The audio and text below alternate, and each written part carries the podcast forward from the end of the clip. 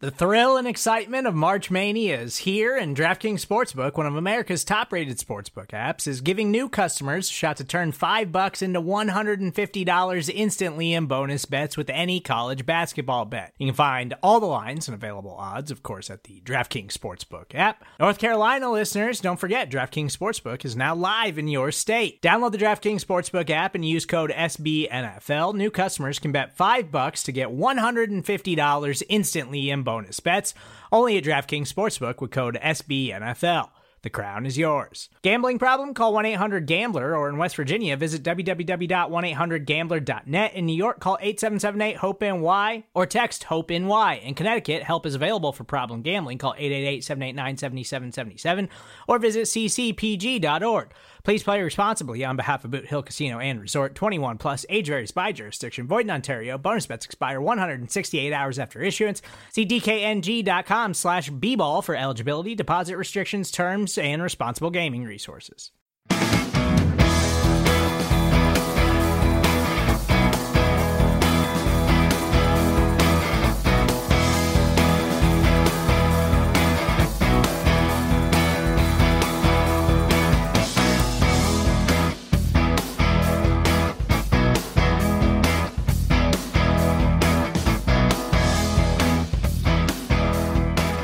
This is the Orange and Black Insider Bengals podcast. He's John Sheeran. I'm Anthony Cosenza. You can get this show on iTunes, on Stitcher, on Google Play. We're also now on Megaphone.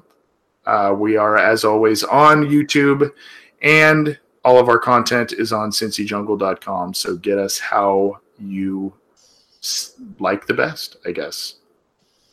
So you had a you had an interesting viewer question, uh, I, I believe, right? That you want to bring up? I did. Um, are are you ready for this one, John? Because this one's this one because I, I, I don't, kinda- I, don't, I don't like that. I don't like that foreshadowing. Is getting bad now.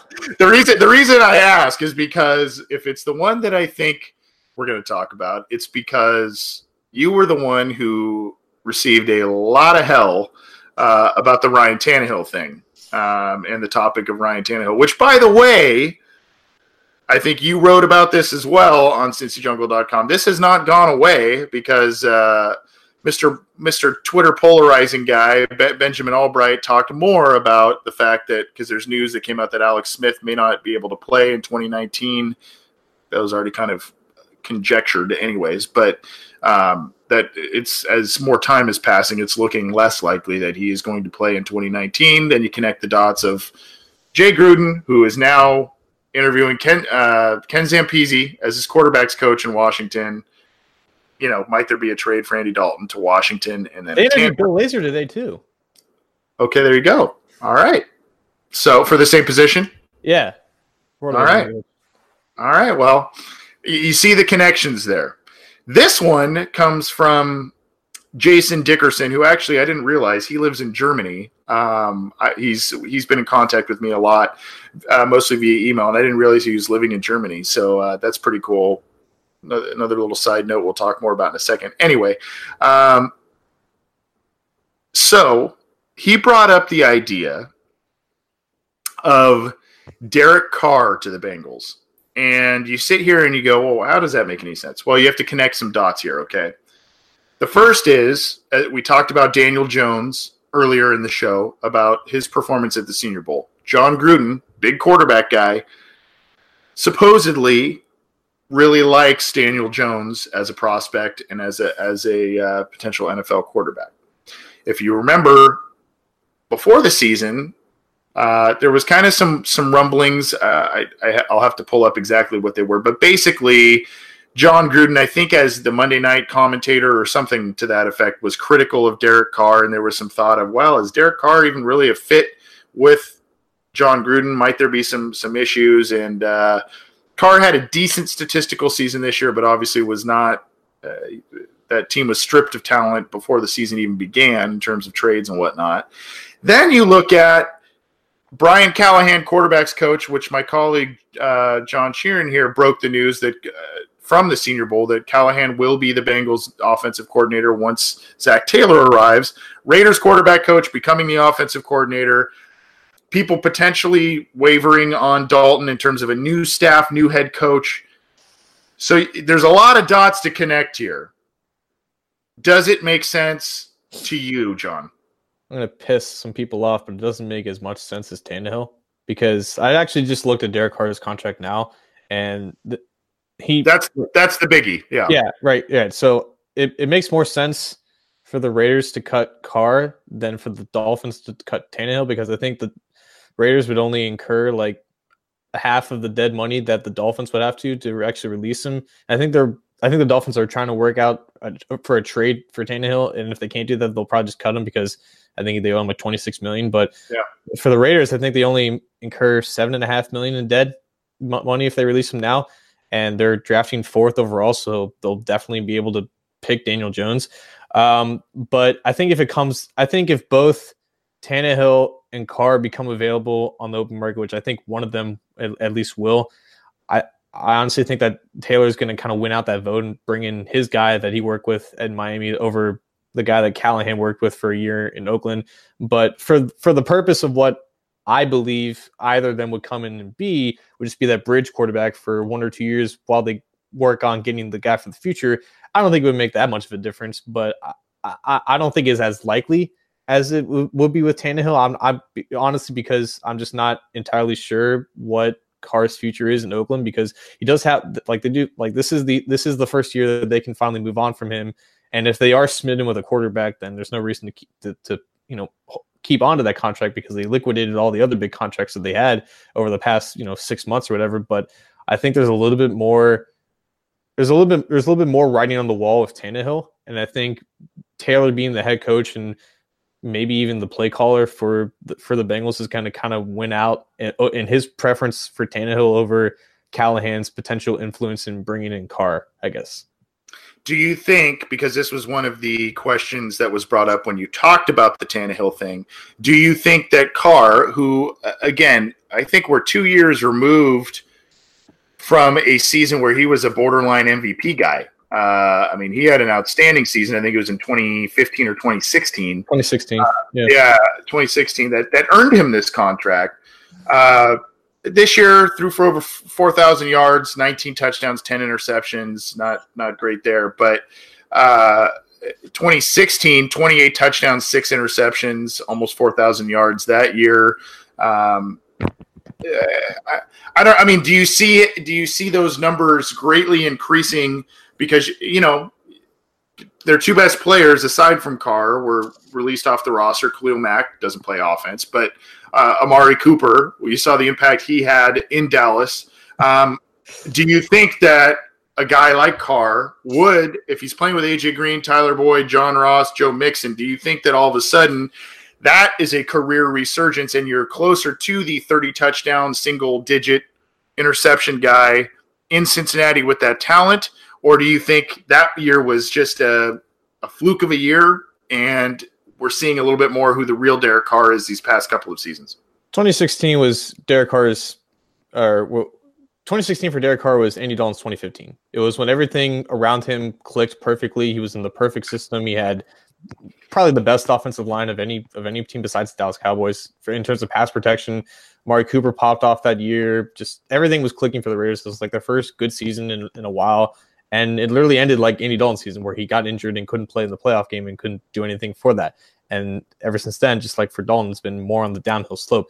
I just think that Carr, Tannehill, and Dalton are all kind of in that same tier of quarterbacks where everything needs to go perfectly and they need that perfect team for them to do anything. But even if they get into the position of getting into the playoffs and winning, we haven't seen them actually proven that they can do that, I guess. And and, and until we do see anything from those three, they should all probably be belonged in that same category and we can't really expect them to elevate a team and carry a team if you know everything around them goes goes to crap because once the Raiders you know receiving corps you know diminished and once their offensive line got banged up or they had to start Kolton Miller we saw him struggle and I think he was like the most check downy quarterback in the NFL where his like average depth of target was like six or seven yards or something stupid like that and I think he's got a better arm than what those numbers were. But if a quarterback has the tendency to just kind of kind of check it down and not look downfield, that's not going to do your offense any good. If you have guys like AJ Green and John Ross that can that can you know stretch the field like that. So I think Carr has established himself as the quarterback that the Bengals should be looking to move on from. But again, if you're looking for just a bridge guy to kind of keep your offense afloat, then you know there's something really wrong with him, especially if you get him for cheaper than what he is. But I don't think that we're going to see him be any better than what he was in 2016 unless he consistently has a perfect offense around him, which which is what Bengals fans continue to want for Andy Dalton. Right. Um, and, and again, it comes down to cost and you know, is Derek Carr substantially better than Andy Dalton? Is he a guy that's substantially better? It will be more expensive, uh, more substantially better than guys that are in this year's class. Um, is he, like you mentioned, John, no more than a bridge quarterback? And if he is, is that is he better than Andy Dalton and gives him a better chance to win more games than than Dalton in that capacity? These are all questions that are a little bit of uh, unknowns at this point. I think one is inclined to think that the ceiling might be a little higher for for Carr, um, based on that one season a couple of years ago, and the fact that that team has kind of been fleeced of talent that he's been on, and the Bengals do have kind of a you know. A, a tr- trio of talented guys at skill positions on offense and all of that. So, um, but we'll see. I, I, I, you know, it sounds like a far fetched thing. We're talking about all this, all these kind of crazy quarterback scenarios, but it sounds like tinfoil hat stuff, but really, I mean, there are connections to be made here. You know, the Gruden to Daniel Jones, he just worked with him in Mobile. Uh, Brian Callahan to Derek Carr, he just worked with him in Oakland for a year. Uh, you know, who knows how this coaching staff views Andy Dalton? I mean, there's a lot of things in play here, so I don't think it's it's it is a little bit of a far fetched question, but I don't think it's a wacky one or a crazy one to really ask, to be quite honest with you. It, it's just one that is a new one. Um, there are yeah. connections there and there are, are, dots to be connected there, but interesting, interesting question. Thanks for that, Jason. We also got another email from, we had Jason from Germany and we had Glenn from Denmark. Um, Glenn Ellisborg Jorgensen, Jorgensen. I don't know how exactly how they say it. Jorgensen. Uh, yeah, I think it's the Y. Jorgensen. Yeah.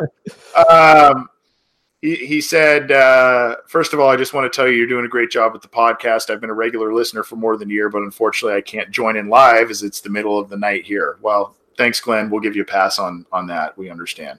Um, basically he says and this this one uh, i'm going to leave to you john because you probably i have some some notes on this player but uh, you know you you're you said you were excited to kind of talk about this. As a dane i'm very excited about the draft prospect and i am is it jalte? Hjalte Fro, froholdt? Yeah. right? Yeah. Guard from guard from arkansas. Um, do you think there are any chances he's going to end up with the bengals? Um, I will say this from my notes, and, and I'll, I'll, let you talk pretty extensively about him, John. Um, he's kind of a he was a four star guy in college, um, going into college. It sounds like he's very athletic and he's got some nice skill sets. Uh, he's sounds like he's strong, but it doesn't always translate to the field type of thing, if that makes sense. Um, and he it sounds like he's made some big improvements in terms of from like when he started playing football for Arkansas in about 2016 to now. Um, it still seems as if he might be a round five or later type of guy based on some stuff that I'm I've been reading. But uh, I'd like to hear your take on him, John. Yeah. So even me, that the guy who does a lot of offensive line stuff, I have a guy that kind of tells me about offensive line prospects. His name's Ryan. You can follow him on Twitter at Royal Redlegs. Um, he probably won't. He probably won't like me plugging his name because he's a movie guy that doesn't always talk about linemen. But he's a guy that um, Ryan introduced me to to uh, uh, Hjalte, I think is his first name, and he played with um, Frank Ragnow, the center from Arkansas, who was linked to the Bengals a lot. And he played next to him last year, and then he also for Froholdt actually did play a pinch of center this year, and he said just pop his tape on. You'll see like three or four pancakes in the first two minutes. Doesn't matter what game you're watching. Like, all right, dude. And legit, I watched the first two and a half minutes against like Colorado State when he was at center, and he pancaked like four guys in the first quarter. And it's like the the torque, the lower body drive, the pop that he that he has, and either reach blocks or down blocks. It's extremely evident. And some guys you can tell, you know, like some guys may bench 40 times at the combine. Some guys, you know, can can squat a lot, but this guy has actual hmm. play strength. And so play, play strength that that does translate to the field. And I, I, think he's athletic enough to make those angle blocks, but when he's got his hands on you, like it's it's over. And he told me he told me what his name. Tr- oh yeah, here we go. His name Sword or something, right? yeah, it, it- it literally means hero, It, like hero Oh, sword or something like that. So like obviously a first round name. If you want, if you want my name, only you draft him in the first round, but he's got extremely good tape, and I think he, and I think you're right. It, it, it did get better over time as long like the more he kind of learned and got kind of got integrated with with the system. He played against SEC competition. Obviously, Ragnow was a good player coming out of Arkansas, and he kind of has those similar traits. And he played a lot of guard, like I said, a little bit of center, but I think he's a I think he's a good prospect. And, and like you said, if, if you can find him in that fourth or fifth round, I think he's a definite body that you bring into camp and maybe even potentially compete for that right guard spot because I think he's got a future in this league as as as a spot starter, just as a rotational backup that gives you a lot of of, of scheme versatility, but has those qualities that you just simply cannot develop in you know a guy who has all the measurables and the talent, but if you don't have that that core strength, that that torque to be able to drive up off blocks, you're just not going to be successful in the long term. And I think he has that right now at 22, 23 years old, playing against SEC guys. And, you know, uh, I, m- m- maybe Bengals fans are too scarred from drafting Margus Hunt to draft Eastern European guys or, or Scandinavian guys, but um, he, he's a player. And I think they should definitely take a look at him.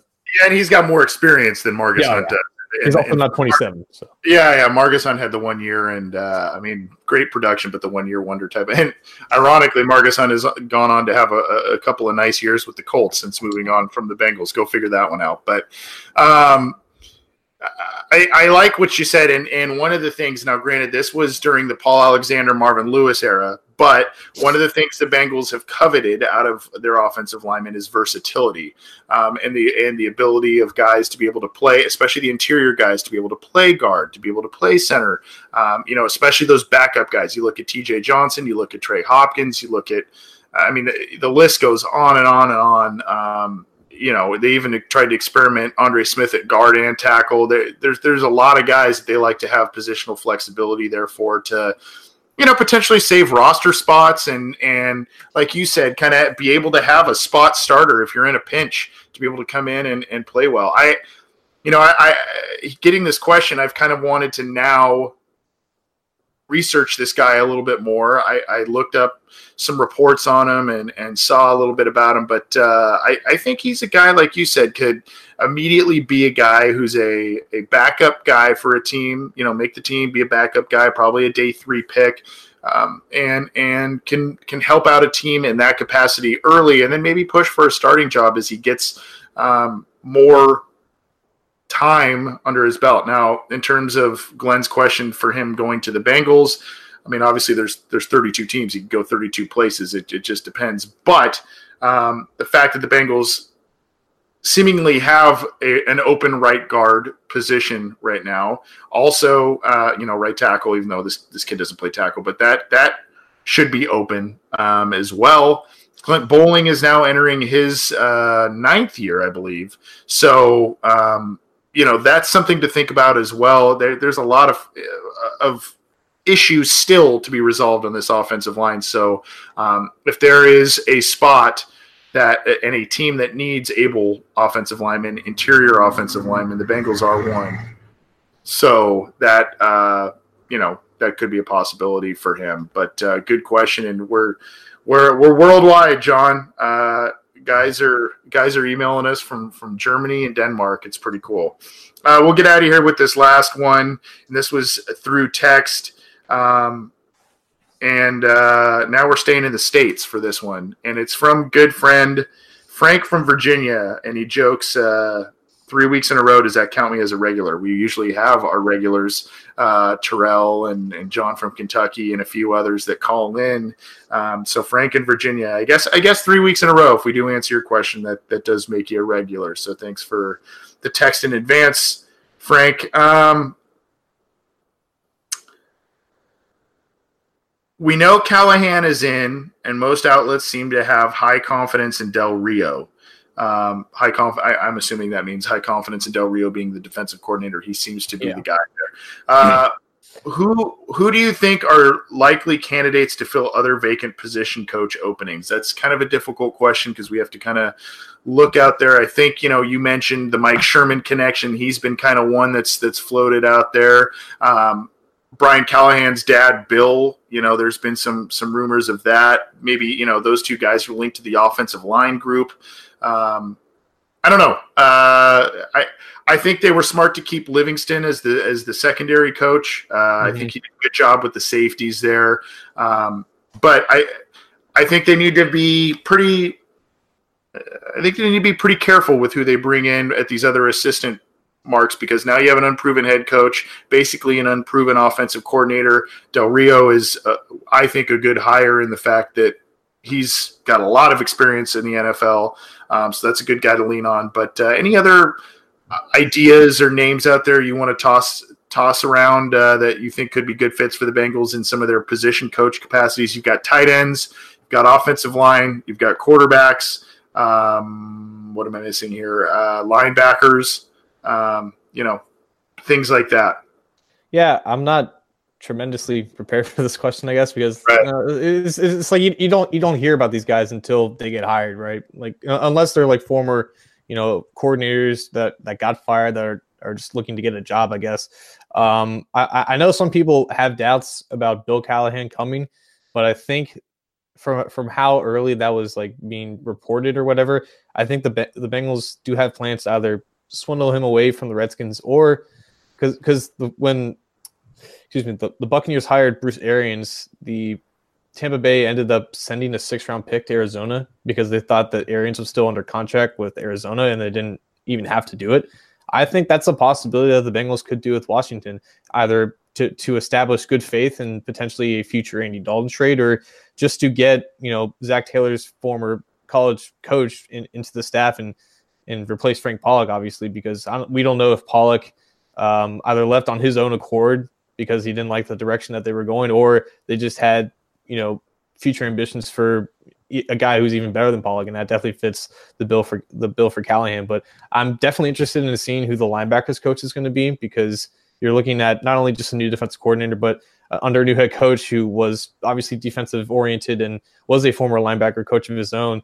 You know, it, it, could be a guy who was who worked under uh, a Del Rio or you know a, a guy uh, another assistant from another team who's just looking for a fresh start. But whoever that linebackers coach is, I, I think that's the position in general that we will probably see the most vast difference because of how low the quality has been at that position group for so long and just just the same kind of coaching philosophies under Lewis. So to have a fresh face there, and I know I'm kind of dodging the question because I don't have a name for it because honestly I just don't, but I, I just think that's really just it, will it'll just be the probably the most interesting one to watch because we we should probably expect some fresh, brand new philosophies and brand new preferences of of players at that position.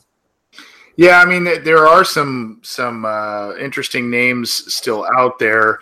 Um, one that kind of and, and this would be something maybe for the quarterbacks coach thing, um, and it might elicit some eye rolls. I'm not a big fan of the guy myself, based on kind of some of the things that he's done, but he, I, to my knowledge, he is available. Uh, that's Joe Philbin, um, and he's he's kind of an offensive mind, a guy that I I, I don't know. Uh, again, you look at some of these position coaches. He's been a head coach, was fired as a head coach. He was an interim coach this year. Um, you know, so he could be a guy that if you're looking for bigger names that could be floating out there, um, you know, there are other assistants kind of working their way up as well. Um, but do not be surprised if it's a bigger name, quote unquote, that end up filling uh, some of these position coach uh, things. I mean, we saw um, the the Bengals linebacker coach. Uh, his name is escaping me at the moment. Um, he was the head coach of the Saints. Uh, they just got rid of him, but uh, he had head coaching experience. Um, and yeah, what the hell? I, am trying to now too. Haslett, Haslett. Gosh, uh, it's been a long Jim Haslett. It's been a long week already. But um, wait, wait, was, our, our, former linebacker coach? Yeah, yeah, okay, yeah, yeah, yeah. Jim Haslett. He, but he was a guy that was a head coach for a long time, a defensive coordinator, right. and kind of took the the perceived step back, if you will, in terms of going from NFL head coach to a position coach. Um, so that's why, if you're looking for bigger names like a Philbin to be a, you know, he's a guy, an offensive coordinator type of guy, head coach, interim head coach, and then he could potentially do a quarterback coach type of thing. Um, but they already have. Um, they already have Alex Van Pelt as a quarterbacks coach, so maybe he comes in as like an offensive assistant. I don't know. Um, it just depends, but uh, you know there are big names out there that are still looking for jobs. Guys who eh, there are guys that make lateral moves because they feel they've been passed over in a specific uh, team within a specific team. So we'll see. It's hard to really kind of pull up a name and say, oh, you know, this guy could be the assistant coach, aside from some of the names we've already heard kicked around. But I would say, do not be surprised if there are some big names that potentially get linked to a position coach position uh, staff position as well as do not be surprised if you're if you're there's kind of some guys where you go who uh, you know, some guys that are a little unproven. We'll see. Uh, thanks for all the questions tonight, guys. Uh, we appreciate it. Sorry we didn't take calls and stuff. We already had a few queued up, but uh, we're running a little long on time. So, but we wanted to get to those. Um, you can get this show on iTunes. You can get it on Stitcher, on Google Play, on Megaphone. You can get it on YouTube and on CincyJungle.com. And as always, we appreciate the support. We appreciate all the questions and for everybody tuning in live. But enjoy the Super Bowl this weekend, however you may be watching it. Um, enjoy yourself, and uh, let's let's hope that uh, let's hope that Zac my my wish comes true and Zac Taylor brings let's get that ring, Whit. Let's get that ring. That's right. Uh, this is the Orange and Black Insider Bengals podcast for John Sheeran. I'm Anthony Cosenza. We'll see you next week, and hopefully, we'll be talking about um, the Zac Taylor hire being official. So check that out, and also check out our upcoming interview once again with Tyler Boyd. So uh, thanks for listening. We'll see you next time.